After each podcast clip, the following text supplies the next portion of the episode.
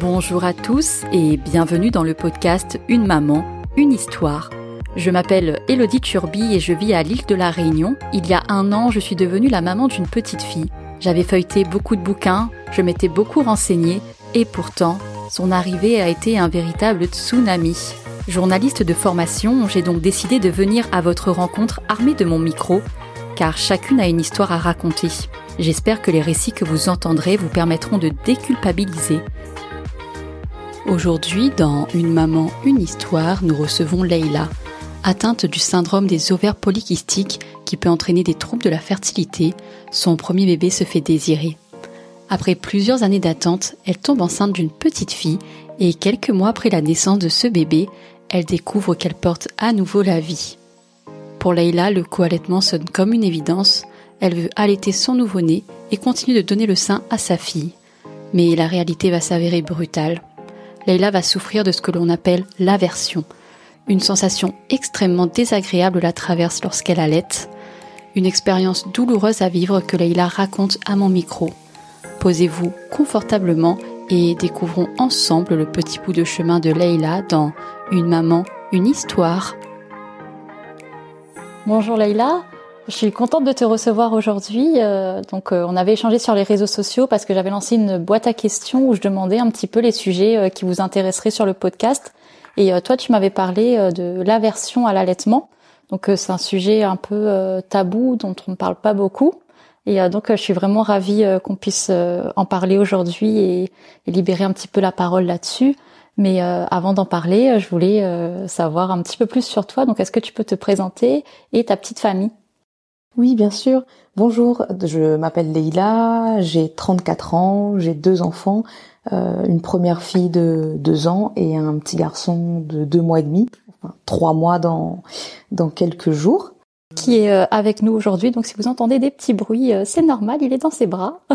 oui. Et c'était une volonté pour toi d'avoir deux enfants rapprochés? Je sais pas si j'ai le droit de dire ça, mais absolument pas. j'avais pas prévu d'avoir, en tout cas, euh, un deuxième enfant aussi, bien sûr, parce que pas, j'avais pas envie que ma fille euh, soit toute seule entre guillemets. Mais c'est vrai que mon garçon est arrivé assez rapidement. Il faut savoir que c'était un peu, je l'appelle mon bébé. Euh, mon bébé surprise parce que je l'ai eu en, en prenant la pilule. En, j'avais jamais oublié ma pilule et du coup il est arrivé un petit peu par surprise comme ça et puis, euh, je me suis dit que c'était un, cadeau du ciel parce que il a réussi à passer euh, toutes les barrières. Et globalement, euh, tes deux grossesses et tes deux accouchements se sont bien passés? Très bien passés. Alors, j'ai eu deux grossesses merveilleuses. J'ai jamais eu de, de nausées, de vomissements, comme peuvent en parler certaines mamans. j'ai toujours été en pleine forme. Au contraire, j'avais même une meilleure forme que lorsque je n'étais pas enceinte. Alors, c'est bizarre. Je dis toujours que c'était les super pouvoirs euh, de, de la maman enceinte. Euh, j'ai même pu faire du sport euh, jusque bah, deux semaines avant avant d'accoucher. Donc ça c'était vraiment une chance incroyable de pouvoir de pouvoir le faire, de pouvoir le faire parce que ça me permettait de, de me maintenir en forme. Et les, les accouchements, par contre, voilà, la première, le premier accouchement, comme tout premier accouchement, c'était assez assez long, on va dire euh, 15 heures quand même où je je m'étais absolument pas du tout préparée à quelque chose d'aussi long. Et pour euh, pour le deuxième accouchement, pour le coup, ça a été beaucoup plus rapide. Ça s'est fait en 5 heures. Je m'étais mieux, beaucoup mieux préparée. Et euh, donc ça c'était ça s'est super bien passé. Tu as accouché euh, sous péridurale, euh, en accouchement classique, on va dire? Mm, sans, sans péridurale, c'était vraiment un, un souhait d'accoucher sans péridurale, sans assistance, sans Médicalisation. Sans médicalisation, voilà exactement. Euh, C'était un souhait. Pour le coup, j'ai réussi à, à, le faire, euh, à le faire les deux fois. Je suis, euh, je suis super contente parce que la première fois, je m'étais à peu près préparée, mais comme on ne sait pas trop euh, ce qui se passe, donc on pense s'être préparé, mais en fait pas du tout. Par contre, la deuxième fois, je m'étais vraiment beaucoup mieux préparée, surtout sur la tout ce qui est gestion de douleur avant, avant de enfin pour gérer en tout cas tout le tout le travail. Donc ça, je m'étais beaucoup mieux préparée. Donc ça, c'était ça s'est passé exactement euh, comme je comme je le souhaitais. Tu as accouché en hôpital quand même? La première, oui, en hôpital. Globalement, postpartum, euh, bien passé aussi? Oui, ça s'est super, ça s'est super bien passé. Donc je n'ai pas eu de, de complications particulières après après l'accouchement.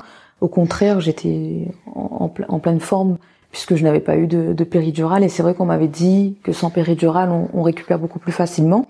Je sais pas si c'est mon corps ou si c'est effectivement le fait de ne pas avoir eu de péridurale, mais en tout cas, ou le fait, ou simplement le fait d'être dans un, dans une bulle de bonheur qui fait que du coup on, on se sent en pleine forme. Mais je n'ai pas eu de complications particulières. Euh.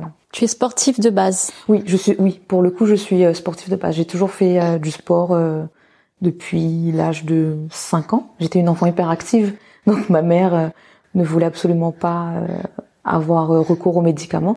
Donc du coup, euh, très tôt, elle m'a mis, euh, elle m'a mis au sport, donc je suis très sportive de base. Et en fait, ce qui a mal tourné pour toi, je dirais, c'est lorsque tu tombes enceinte, tu découvres l'aversion à l'allaitement? Oui, alors pas lorsque je suis tombée enceinte. Lorsque je suis tombée enceinte, tout s'est très bien passé. Il faut savoir que qu'on m'avait un peu mise en garde sur l'allaitement pendant pendant la grossesse. Je ne voulais absolument pas arrêter l'allaitement pour pour ma fille. Euh, il faut savoir que l'allaitement c'est bien, c'est beau. Quand on reprend le boulot, c'est assez compliqué parce que euh, on, souhaite continuer un allaitement exclusif et que quand on, ben, quand on, doit reprendre le boulot et, y être du lundi au vendredi de 9h à 18h, il faut quand même assurer ben, au niveau de, du lait euh, pour pour la pour l'enfant.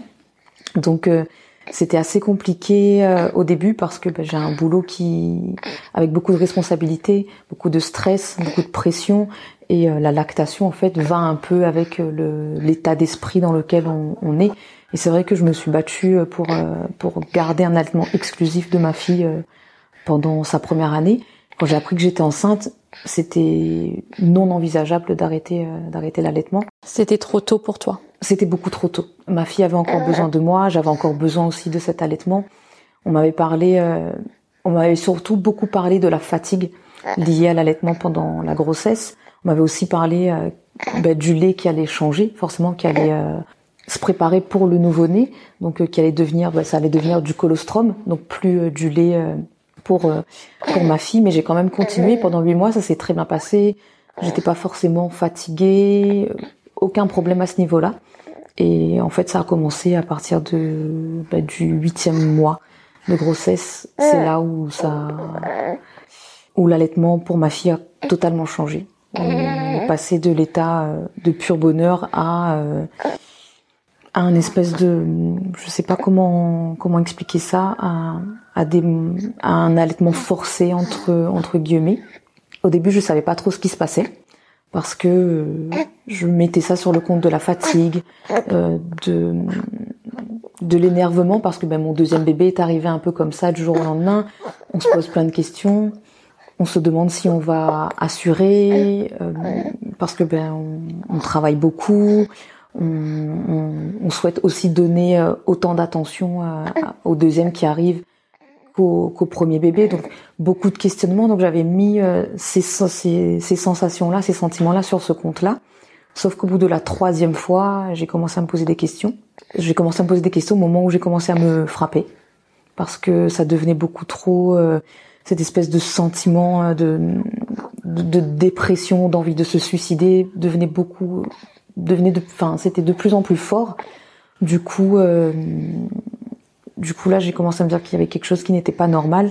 Et lors de ma dernière consultation avec ma sage-femme, euh, quelques jours avant d'accoucher, c'était, m'avait proposé une consultation pour me préparer euh, dans mon projet de naissance. Elle avait beaucoup insisté à m'a demandé comment ça se passait l'allaitement avec ma, avec mon, premier bébé. Donc je lui ai dit que ça se passait bien. Donc j'avais, je lui avais donné une réponse un peu politiquement correcte, comme on peut dire. Sauf qu'elle avait insisté, insisté, elle m'a demandé est-ce que vous êtes sûr, tout se passe bien, il y a aucun problème, etc. Et puis, euh, à force, j'ai fini par lui dire, euh, bah, écoutez, j'ai des sentiments, j'ai une espèce de sensation assez bizarre. J'ai envie de, j'ai envie de rejeter ma fille, j'ai envie de, de l'arracher du sein quand elle tête, parce que je ne me sens pas bien. Je, j'ai l'impression qu'on, qu'on viole mon intimité. Je me sens euh, submergée. J'ai l'impression d'être dépossédée clairement de mon corps. Et puis elle m'avait expliqué, elle m'avait dit ah ça ça me semble être de ça me semble être un, un RAID, donc le réflexe d'éjection euh, dysphorique. Elle m'avait dit ça. Elle m'a juste dit, euh, quand est-ce que ça, quand est-ce que ça se produit? Donc j'avais dit que ça s'était passé que trois fois pendant le huitième et le neuvième mois.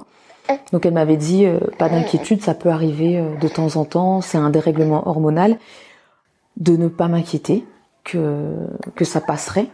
Mais si ça passe pas, elle m'a quand même demandé de, m'a quand même dit de consulter, mais que par contre il n'y avait pas de traitement. C'était c'était souvent des traitements qui étaient des traitements qu'on donne à des personnes dépressives et que ce n'était absolument pas conseillé ben, durant l'allaitement, mais que s'il n'y avait pas d'autre solution, il fallait quand même opter pour pour celle-ci. Donc euh, j'avais dit ok, donc j'avais réussi à mettre un mot, donc le RAID, sur ce que je vivais. Ensuite j'ai accouché de mon de mon de mon deuxième bébé. J'avais vraiment envie de faire euh, du co-allaitement. On a eu deux premières semaines vraiment euh, top, pas pas l'ombre pas l'ombre d'une aversion, enfin rien du tout. On n'avait pas eu de, enfin j'avais pas eu j'avais pas eu ce sentiment de de mal-être. Donc euh, co-allaitement euh, super pendant deux semaines et puis euh, je pense que avec la fatigue etc c'est revenu c'est revenu de plus belle et là c'était tous les soirs. Il faut savoir que ça se passe à des moments bien précis, pas alors, alors à des moments bien, précis oui et non, des moments bien précis que j'ai réussi moi à cibler avec le temps, mais mais j'arrive toujours pas à savoir qu'est-ce qui qu'est-ce qui provoque cela. Donc euh, ça, ça arrivait à des moments, à des moments pré. Alors j'ai réussi à, me dire que c'était des moments précis parce que j'avais, j'ai compris que ça arrivait que la nuit, surtout la nuit. Mais euh... donc euh, dans ton cas, tu as réussi à cibler les moments euh, où tu ressentais de l'aversion, mais tu n'as toujours pas réussi à déterminer les causes de cette aversion. Non. Au début, j'ai pensé que c'était lié au co-allaitement. Donc pendant pendant quelques temps, j'ai décidé d'arrêter le co-allaitement. Ça a été compliqué parce que j'ai dû expliquer à ma à ma fille qu'il fallait qu'elle arrête d'allaiter en même temps que son frère. Il faut savoir que durant euh, la grossesse, elle avait commencé à arrêter d'allaiter euh, régulièrement. Donc c'était qu'une tétée le matin, une tétée le soir, et même parfois elle tétait pas du tout. Donc je me suis dit que c'était top parce que le sevrage naturel commençait à, à arriver. Et puis finalement son petit frère est arrivé et peut-être le le lait euh, qui est revenu, donc elle a recommencé à téter comme un comme un nourrisson. Donc elle tétait autant que son autant que son petit frère. Donc euh, finalement euh, j'avais 5 6 fois par jour les deux bébés les deux bébés sur le sein. Et à un moment donné, j'avais lié la version au co-allaitement parce que ce que j'ai retrouvé sur internet, c'était surtout un pic hormonal qui était décuplé quand les deux bébés étaient au, sein. Donc je lui ai expliqué qu'on allait arrêter le co-allaitement que c'était son petit frère d'abord et ensuite elle qui allait téter. Donc elle a compris, donc on a pendant quelques jours ça a fonctionné. Elle a il faut savoir que je fais le co-allaitement aujourd'hui mais de manière euh, exceptionnelle. Vraiment quand je sens qu'elle en, qu'elle en a besoin, je, je lui dis OK, on peut vous pouvez téter tous les deux en même temps. Mais sinon j'ai j'ai abandonné euh, le co-allaitement. Ça a été très très difficile à accepter aussi. Aussi de pas pouvoir euh, les allaiter les deux, je me faisais une idée merveilleuse du, du co-allaitement, mais malheureusement, euh, malheureusement, ça a été écourté. Et ça a fonctionné pendant une semaine, on va dire. Une semaine, j'avais plus eu l'ombre d'une aversion pendant l'allaitement de ma fille, mais c'est revenu, c'est revenu après. C'est revenu après et à l'heure où, à l'heure où je te parle, ça arrive quasi tous tous les jours, tous les jours et, c'est, c'est très très difficile. Et euh, ces, ces, sentiments un peu de rejet, ils, ils arrivent uniquement quand c'est ta grande qui tête ou ça peut arriver quand c'est le, petit aussi? Non. Alors euh, ça arrive que lorsque c'est la grande. J'ai lu aussi parce que pour le coup, euh, ne, ne, trouvant de l'aide nulle part euh, avec personne, bon j'ai pas pris le temps non plus de, de réen parler avec ma sage-femme parce que bien entendu avec deux bébés on se laisse prendre un peu par la vie et on, on s'oublie. Euh, donc en faisant des recherches sur internet, etc., j'ai vu que le corps était tellement bien fait qu'on ne va jamais rejeter un nourrisson. Le nourrisson, il a besoin de téter, c'est son c'est euh, sa seule source d'alimentation, donc euh, le corps ne va jamais rejeter le nourrisson. Donc ça arrive qu'avec qu'avec ma grande. C'est vrai que pour ceux, qui nous écoutent, donc l'aversion à l'allaitement, il est majoritaire dans dans le pour les femmes qui attendent leur deuxième enfant, donc euh, qui, sont enceintes du deuxième, et qui sont en situation de co-allaitement. Bon, ça peut arriver pour une femme qui attend son premier enfant, enfin qui allaite son premier enfant, mais la majorité des cas, c'est dans des situations de co-allaitement. Exactement. C'est très très rare. J'ai osé en parler sur les réseaux sociaux il n'y a pas très longtemps, il y a il y a quelques semaines, où justement j'en parlais très ouvertement et il s'avère qu'il y a beaucoup de alors il y avait quelques mamans qui connaissaient déjà ce que c'était, mais surtout euh, le RAID, le réflexe d'éjection dysphorique, et très peu de mamans. Euh, j'ai eu qu'une maman qui avait vécu ça, la version, et ça lui était arrivé pareil au bout, ben, durant la deuxième grossesse. Par contre, ce qui m'a beaucoup étonnée, c'est qu'il y avait beaucoup beaucoup de mamans qui avaient vécu ce sentiment-là, mais qui n'avait jamais réussi à savoir ce que c'était. Elle savait pas que ça existait et elle l'apprenait du coup euh, en écoutant mon témoignage euh, via via une story euh, sur Instagram et qui m'ont elles m'ont dit merci beaucoup parce qu'on pensait qu'on était folle, on pensait qu'on avait un problème, on pensait qu'on n'était pas normal. On s'est même, enfin, elles avaient même eu envie de se faire interner parce que ce sont vraiment des moments où on ne sait pas pourquoi, mais ce, ce sont des, on ressent de la colère, de la rage, pas envers son enfant, mais ça peut être aussi envers son enfant, mais c'est un espèce de sentiment. Enfin, tout est tout est mélangé et pour le coup, pour le coup, elles savaient pas du tout ce qui se passait. elles l'ont découvert euh, au travers de mon témoignage. Donc finalement, très, ça peut, il peut y avoir beaucoup de mamans qui le vivent, mais qui ne savent absolument pas du tout euh, ce que c'est parce qu'on n'ose pas en parler euh, par honte de de ce qu'on ressent. Donc c'est comme, comme comme tu le disais au tout début, c'est un, un sujet très tabou. Et il faut dire aussi que, enfin même ce, même si ce sentiment est là, ça impacte en rien la relation qu'une maman peut avoir avec son enfant. On peut aimer son enfant très fort et avoir ce sentiment pendant la tétée, mais euh, voilà, il y a aucun impact sur la relation, sur l'amour qu'il y a entre entre la maman et, son enfant. Et est-ce que toi, tu as eu honte d'en parler? Est-ce que tu en, tu en as parlé quand tu as ressenti ce sentiment-là, peut-être déjà à ton conjoint et après à ta famille, ou, ou tu as préféré garder ça pour toi? Alors euh, oui et non. Oui, j'en parle aujourd'hui. Non, au début, j'en ai pas parlé. J'avais juste dit à mon conjoint la première, la deuxième fois où ça m'était arrivé, je lui ai dit écoute, il se passe quelque chose de bizarre. J'ai, j'ai, j'ai plus envie qu'elle tête. Ça m'énerve lorsqu'elle tête. Et on s'était dit que c'était la fatigue. Donc, c'en était resté là. Et après, oui, j'ai eu honte d'en parler parce que je me suis dit euh, j'ai un problème. Ce sont peut-être des problèmes. Euh, un vécu lié à l'enfance qui, remonte, qui revient. Je, je savais pas en fait ce qui se passait. Je, effectivement, j'avais honte, donc j'ai pas osé en parler. Et puis, à un moment donné, ça devenait euh, vital. Je sentais que il fallait que j'en parle parce que lorsque j'ai commencé à me donner des, des, coups dans la tête, je me suis dit là, c'est vraiment pas normal ce que je fais. Il faut absolument, il faut que je me fasse aider et il faut, que j'en parle. Mais euh, il faut savoir qu'en parler, c'est pas forcément. Euh... Alors ça aide parce qu'on arrive à, à le dire, mais les personnes en face qui n'ont jamais vécu ça, qui ne savent pas ce que c'est, ben finalement c'est c'est moi ça ne m'a pas aidé parce que ça s'est fait un peu comme si de rien n'était. C'est comme si je leur avais dit euh, j'ai eu la grippe et dans leur tête ils se sont dit ça va passer et on n'en a plus jamais parlé. Ils n'ont pas osé, euh, ils me demandent pas comment ça va. Pourtant je leur dis systématiquement que ça s'arrête pas, etc. Mais il faut savoir que je ne leur en veux pas parce que je me mets aussi à leur place et je me dis si on m'en avait parlé, Peut-être que je saurais pas non plus quoi dire. Peut-être que je me rendrais pas compte non plus de la gravité de la situation. Peut-être que je saurais pas comment faire. Et c'est vrai que c'est compliqué parce qu'on se sent seul. On se sent très très très seul. On se sent incompris.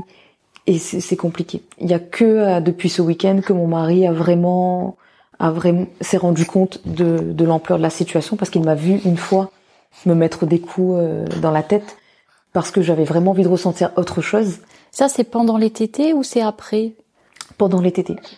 Pendant les tétés, j'ai tellement... En fait, je le fais pour... Euh, pour ressentir autre chose et oublier ce que je ressens sur, sur l'instant présent, c'est un peu le rendre le moment supportable. C'est ça, rendre le moment supportable. C'est un peu la, la technique de, de, de se créer une deuxième douleur pour oublier la première douleur. C'est un peu c'est un peu ça. Sauf que ça ne fonctionne absolument pas. Je le fais vraiment quand on est dans le noir et que ma fille ne me voit pas. Sauf que ce week-end, euh, ma fille était malade, elle a, elle a eu la gastro, donc elle est restée euh, quatre jours de suite euh, avec nous. Donc elle a beaucoup beaucoup tété. J'ai accepté qu'elle tète beaucoup parce qu'elle en avait besoin. Elle était malade, elle était la gastro, ben forcément elle est déshydratée, donc j'ai accepté qu'elle tète. Et à ce moment-là, j'ai pas réussi à me contrôler. D'habitude, j'arrive à me contrôler et je me et je le fais dans le noir où elle ne me voit pas. Là, j'ai pas réussi à me contrôler et je l'ai fait devant elle.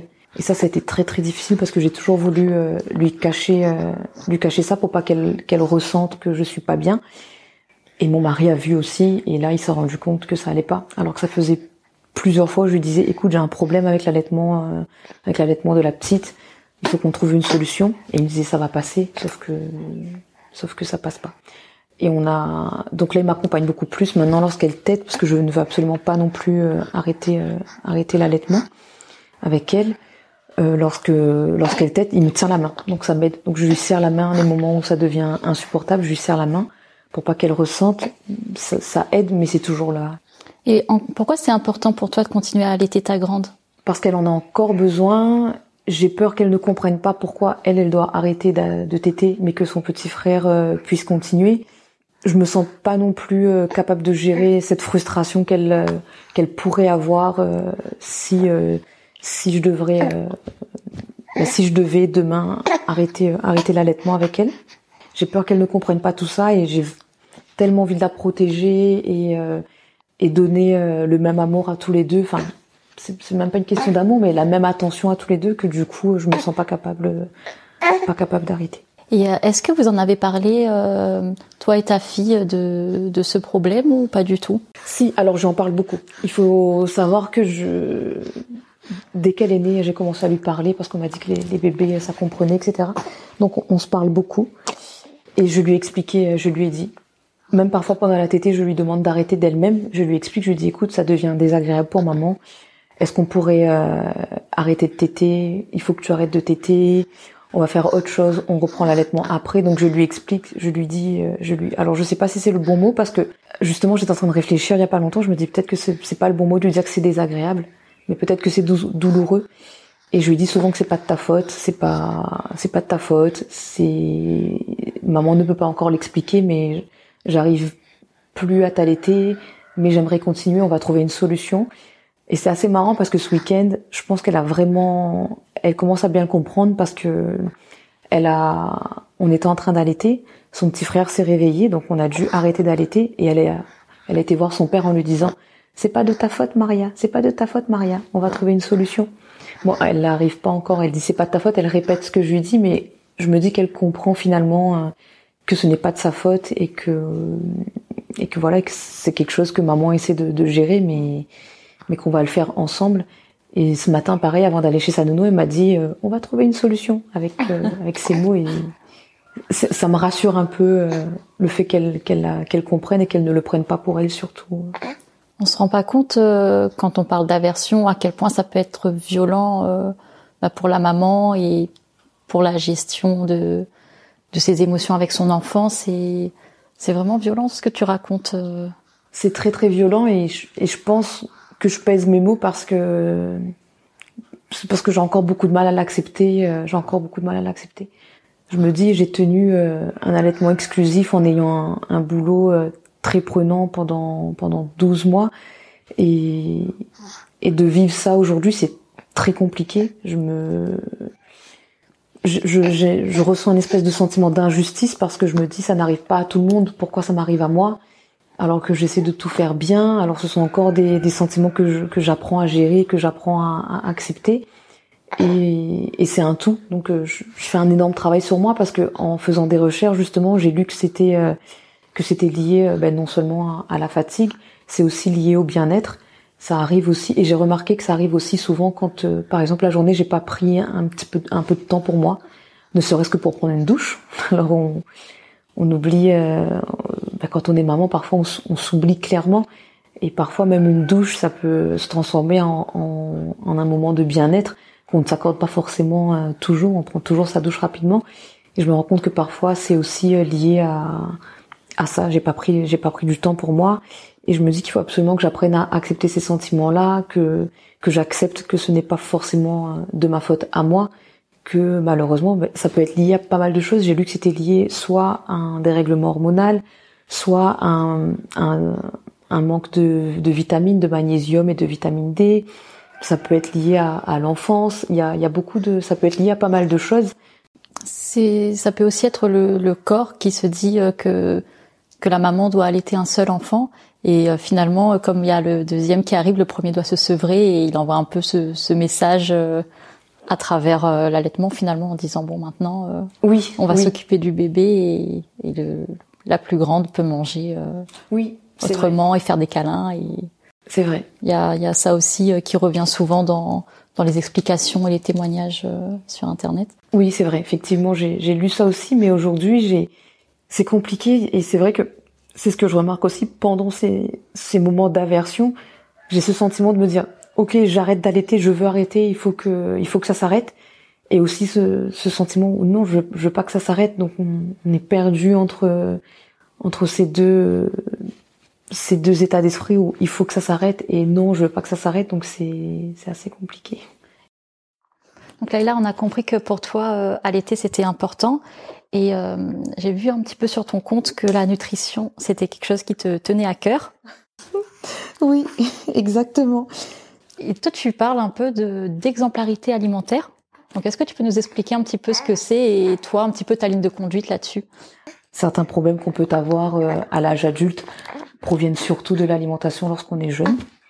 Et, euh, et j'ai commencé à parler d'exemplarité alimentaire parce que les enfants vont toujours copier ce que font leurs parents. Donc que ce soit, euh, ils vont toujours nous imiter faire la vaisselle, euh, changer le, changer la couche du, du, du, deuxième, etc. Ils vont toujours essayer de faire pareil. Et je me suis dit, l'alimentation c'est pareil. J'entends souvent des, des, parents dire, euh, dans mon entourage surtout, des personnes dire, non mais mon enfant ne mange pas du tout de légumes. Il n'aime pas les légumes. Et à ce moment-là, je leur demande, mais est-ce que vous, vous mangez des légumes? Et là, ils me disent, ben non. Et je dis, ben, et, c'est vrai que c'est assez logique parce que l'enfant va faire exactement ce que ce que ce que fait ses parents. Si ses parents ne mangent pas de légumes, ne boivent pas d'eau, forcément il va il va il va faire exactement la même chose. Il va pas manger de légumes et pas boire d'eau. Et c'est vrai que du coup j'essaie au maximum de toujours montrer le bon exemple à ma fille, même si parfois elle va me voir. Euh, j'aime bien manger mes frites avec du ketchup. Elle va me voir manger Là, à ce moment-là, je sais que du coup, je suis pas du tout un exemple, mais je vais lui expliquer, je vais lui dire, écoute, tu es trop petite, c'est beaucoup trop sucré, c'est pour les grands. Et aujourd'hui, je suis fière parce que quand elle voit quelqu'un prendre une sauce, elle va dire, euh, elle va dire exactement ce que je lui ai dit. C'est pour les grands, c'est pas pour les petits.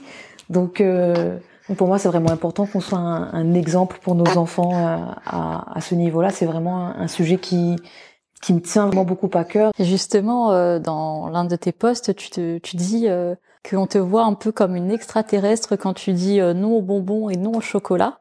Alors, euh, comment tu gères comment tu gères ça quand, quand tu es une fête, quand tu es invité Alors oui, c'est vrai, on nous prend pour des parents extraterrestres. Souvent, on... les gens n'ont pas besoin de parler, mais ça se voit dans le regard. On... Les gens se disent, ils se prennent pour qui ces parents? Et, et souvent, j'ai l'impression que c'est souvent ils sont pas qu'ils sont pas mieux que nous, mais que c'est beaucoup trop compliqué à gérer, que dans, dans, tous les cas, on nous on nous fait comprendre qu'on qu'on va abandonner, que dans tous les cas, à un moment donné, l'enfant l'enfant gagnera et, qu'on finira par lui donner euh, des jus et des, et des gâteaux sucrés. Sauf qu'on est euh, alors ça bon et pour le coup, c'est bien d'avoir un, un, binôme. Mon mari, pour le coup, est absolument sur la même longueur d'onde que moi là-dessus, donc on, on, on s'entraide. Et ce qu'on fait en, en général, c'est qu'on prépare toujours des petites choses pour elle lorsqu'on est invité euh, chez les autres. On prépare toujours des, ces petits gâteaux, ces repas. Et, euh, et on essaie de manger toujours la même chose qu'elle. Si on va à une fête et qu'il y a par exemple, euh, je sais pas, des crêpes et du chocolat, on prendra pas le chocolat, on prendra juste la crêpe, juste la crêpe. Et naturellement, elle fera la même chose que nous. On prendra de l'eau, on prendra pas de jus. Le jus, pour le coup, quand elle était petite, elle arrivait à comprendre, mais maintenant qu'elle arrive à s'exprimer, elle demande du jus. Et à ce moment-là, on lui dit non. On lui dit c'est pour les grands, que que ce voilà que ce ne sont ben voilà c'est pas pour les petits, c'est que pour les grands. Donc elle elle comprend, mais c'est compliqué. On commence à lâcher un peu prise là-dessus parce que c'est vrai que c'est compliqué de, de faire de faire strictement attention. C'est c'est beaucoup trop compliqué. On veut pas non plus qu'elle soit une enfant à part. On veut quand même qu'elle soit euh, comme les autres, mais on essaie vraiment de contrôler, euh, de contrôler ce qu'elle mange. Il y a des choses sur lesquelles on, sur lesquelles nous ne sommes pas prêts à faire l'impasse. Le chocolat, par exemple, c'est, non envisageable. C'est vrai que je pose cette question euh, spécifiquement parce que c'est extrêmement compliqué euh, dans l'environnement dans lequel on évolue de, de toujours contrôler bah, quand on va chez les gens bah, qui bah voilà et forcément il y a du jus forcément il y a du sucre il y a il y a des choses qui sont très salées et euh, je trouve que c'est bien d'avoir un petit peu euh, le, le, ressenti des parents là-dessus et voir comment chacun gère un peu euh, ça peut donner des petites astuces et des petits tips pour les autres en fait. Oui, c'est vrai qu'au début, on... j'étais je pense que c'est mon, mon vécu et, ce que j'entends aussi, ce que j'avais entendu lorsque je n'étais pas parent. J'avais constaté que les parents ils cachaient beaucoup, ils mentaient à leurs enfants. Par exemple, le ketchup, ils vont dire c'est du piment, il faut pas, il faut, faut pas en prendre, c'est c'est pas bon. Ou euh, ben, les jus parfois ils disaient que c'était de l'alcool. Sauf que à un moment donné, je me suis dit je peux pas me permettre de perdre la confiance de ma fille en, en lui mentant parce qu'un jour elle grandira et un jour elle saura que le ketchup ce n'est pas du piment et que le coca ce n'était pas de l'alcool et qu'elle va perdre confiance en moi et je ne veux absolument pas pas que ça arrive et on, on est vraiment on part vraiment du principe où elle peut comprendre et, et elle peut l'accepter donc on, on, a pris le parti de lui dire la vérité que le ketchup c'est pour les grands et que c'est beaucoup trop sucré et qu'on ne veut pas qu'elle le prenne maintenant. Elle en prendra un jour mais pas pas tout de suite. Mais c'est difficile parce qu'on n'a pas forcément le soutien non plus des personnes euh, chez qui on va par exemple qui vont prendre ça pour un jeu alors que nous c'est vraiment très important pour nous. Mais eux ils vont prendre ça pour un jeu et ils vont essayer quand même de donner euh, de glisser un bout de chocolat à l'enfant. Donc on, rigole, mais c'est vrai que quand on quand on rentre chez nous le soir, on se dit ben non, non, c'est c'est pas possible. On, on a on a aucun soutien. Il y a très peu de parents qui essaient de faire attention à l'alimentation de leur enfant, mais il y a aussi beaucoup de parents qui qui se qui se disent que c'est beaucoup trop compliqué d'avance et qui n'essayent pas. Et d'ailleurs, euh, toi, tu as organisé un goûter d'anniversaire. Et euh, qu'est-ce qu'il y avait à manger? Oui, alors c'était, on a bien rigolé quand on est rentré chez nous le soir on avait fait, alors j'avais fait des madeleines euh, allégées en sucre. J'avais pas mis beaucoup de sucre. J'avais mis quand même un peu de sucre. Juste pour la petite anecdote, j'ai fait l'anniversaire de ma fille l'année dernière et j'avais pris le parti de faire un gâteau sans sucre. Donc j'avais mis euh, du sirop, euh, du sirop d'agave pour pallier un peu, euh, voilà, pour avoir quand même un petit goût sucré. Sauf que j'en avais pas mis assez. Et les gens ont gardé un très mauvais souvenir de mon gâteau parce qu'il n'était pas mangeable. Ma fille, soit dit en passant, elle avait bien mangé, elle avait bien aimé. Mais j'aurais dû rajouter des fruits euh, pour donner un peu de goût quand même. Et donc euh, cette année, on s'est dit qu'on allait quand même faire un petit peu d'effort, donc on a quand même mis un petit peu de sucre. Le but, c'est pas non plus de ne pas en donner du tout, mais c'est de quand même de limiter, de pas de pas trop en donner. Donc on a, j'avais fait des madeleines, euh, on avait fait des crêpes aussi. On a préparé des, petits hamburgers, des petits hamburgers. On avait commandé des petits pains. Et puis on a fait des petits euh, des petits sandwichs aussi euh, également. Les petits sandwichs j'avais commandé avec une dame où je, savais euh, qu'elle qu'elle le faisait elle-même etc. Et c'est tout. Et de l'eau et on avait pris du jus quand même pour les autres enfants parce que voilà on peut priver notre enfant mais pas pas ceux des autres quand même. Donc on avait on avait fait que ça donc tout était vraiment tout était vraiment contrôlé entre guillemets. On ne voulait pas avoir de, de de bonbons euh, type euh, Haribo ou de chips, euh, ce genre de choses. Donc on n'a vraiment pas mis, on n'a vraiment pas mis ça. Et pour le coup, on a tout était vraiment fait maison.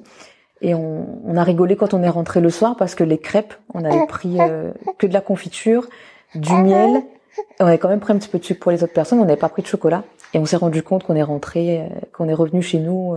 alors on avait partagé avant de partir, mais on est revenu chez nous avec les trois quarts des crêpes. On avait fait une soixantaine de crêpes et on s'est rendu compte que les enfants, lorsqu'ils venaient euh, prendre les crêpes, ils disaient il y a quoi? On leur disait confiture, miel, euh, confiture ou miel. Et du coup, ils disaient non merci parce que ils voulaient du chocolat. On n'avait pas pris de chocolat, donc euh, donc c'était en tout cas, on, se dit que c'était c'était pour ma c'était pour notre enfant, c'était pour ma fille. Le but euh, le but euh, le but c'était ça. Après, ils se sont quand même régalés. Hein. Ils, ont trouvé ça excellent. Ils étaient même repus. On est quand même il y avait quand même on est quand même reparti avec pas mal de choses. Finalement, on s'est dit on peut faire un anniversaire sans chips, sans haribo, sans sucette, sans chocolat. C'est chouette de parce qu'au final c'est un peu ce qu'on voit partout et on n'ose pas faire autrement parce que on n'y pense pas en fait. On se dit euh, si un anniversaire c'est comme ça, alors qu'en fait euh, non, on peut faire autrement et bien faire et que tout le monde mange bien euh, sans opter pour euh, pour qu'il y ait des bonbons à foison ou, oui. Après voilà, c'est toujours pareil, hein, c'est chacun chacun fait comme il peut, comme il veut et mais c'est bien d'avoir d'autres alternatives et de voir un petit peu comment comment les uns et les autres font sans culpabiliser personne évidemment. Et euh, du coup, euh, pour euh, finir, je demande toujours à mes invités si elles ont un conseil lecture, podcast, émission, série, etc. qu'elles aimeraient conseiller à d'autres mamans ou papas qui nous écoutent. Alors j'en ai plusieurs. J'essaie de, de, réfléchir. Alors la, la, première chose, le premier conseil que j'ai à donner, c'est de suivre absolument le compte d'Even et moi. Je sais pas si, si tu connais. Elle est elle est elle est extraordinaire. En tout cas, je la suis depuis depuis euh, depuis que ma ma première depuis que ma fille a cinq mois et ça m'aide énormément à, à gérer, à comprendre ce qui se passe, à, à comprendre ses émotions, à l'aider à gérer, à trouver des activités à faire avec elle. Ce qu'elle fait, c'est vraiment top parce qu'elle balaye vraiment tout. C'est que ce soit sur euh, la motricité, sur l'apaisement, sur la gestion des émotions, sur euh, des idées d'activité avec l'enfant. Enfin, il y a vraiment de tout euh, dans ce qu'elle propose. C'est vrai que ça, ça m'a, ça m'a beaucoup aidé.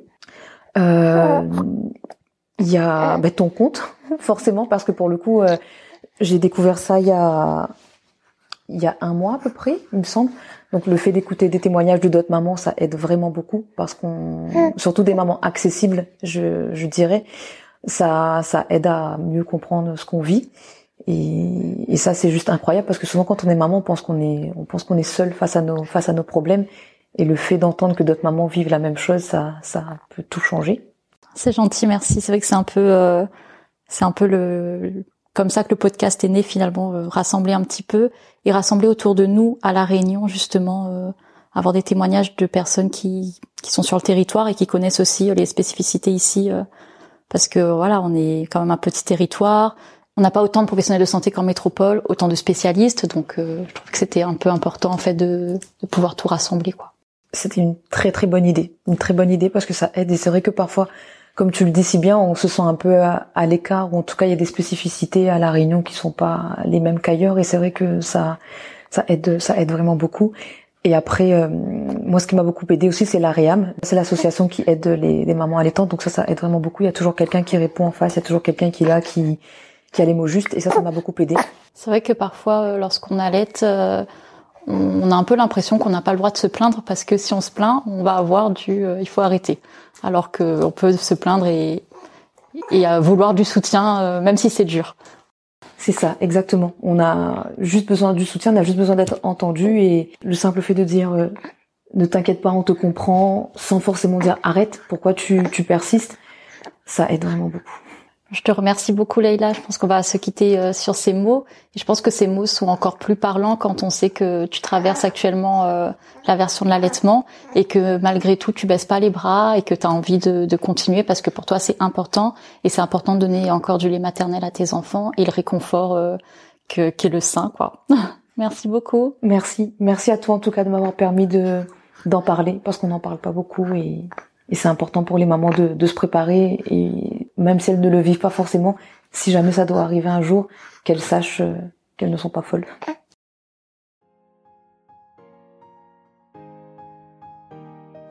Depuis l'enregistrement de cet épisode, Leila a libéré sa parole sur le sujet et consulté un médecin.